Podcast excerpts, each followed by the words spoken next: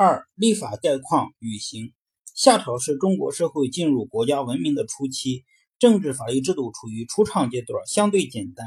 夏商时期调整各种社会关系的法律规范，主要是由原始社会的习惯转化而成的礼法。此外，夏王发布的王命和誓，诸如其出兵讨伐有扈氏所颁布的干誓等，也是重要的法律渊源。《左传》昭公六年记载：夏有乱政而作禹刑。禹刑并不是一部成文法典。而是泛指夏朝的法律和刑法，大抵是起及其后继者根据氏族社会晚期习俗和令陆续积累的习惯法，托名为禹所作，故称禹刑。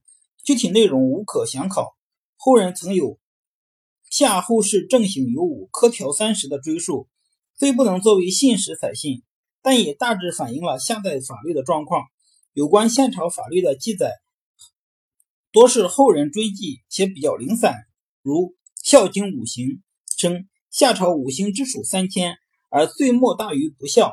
近代学者章太炎亦认为夏朝亦有不孝罪。《左传》昭公十四年有昏没贼杀，高尧之行也的记载。据春秋后期晋国大夫叔向的解释，己恶而掠人美为昏，贪以败官为末，杀人不计为贼。犯此三项罪。者均应处于死刑。《左传》襄公二十六年引下下书，则有与其杀不顾，宁失不敬的刑罚适用原则，就是说，宁可不按常法行事，也不能错杀无辜。这一原则是以其强调慎刑、慎慎用刑的思想而为后世传颂。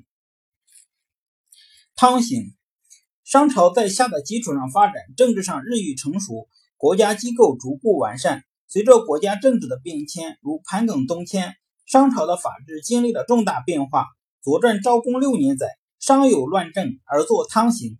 汤刑被认为是汤朝法律的商朝法律的总称。《竹书纪年》中又有祖甲二十四年重作汤刑的记载。不成文的习惯法和王发布的誓、告、命等，同样具有很高的法律效力。其中誓的内容偏重于出兵打仗前的盟誓。主要是发布军令和宣布军纪，大抵相当于后来的军法。告的内容偏重于王对大臣、诸侯和下属官吏发出的命令、指示和训诫；命则是王针对具体事情发布的命令。《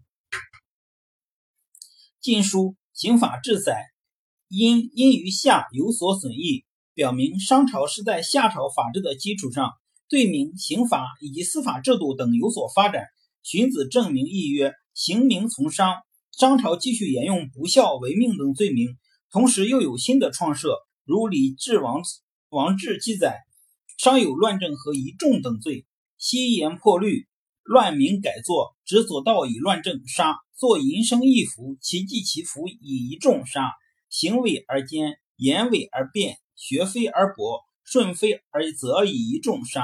假于鬼神，十日。股市以一重杀，为惩治职官犯罪。商朝有三封十阉之规定，即官吏有污封、庭内起舞、沉溺酒歌等；淫封、贪求财物、迷恋美色、狩猎不休等；乱封、蔑视圣人教训、拒绝忠直劝告、疏远贤德高士、亲近庇护小人等。三类恶劣习气以及与之相关的十种行为者，将受到墨刑等的处罚。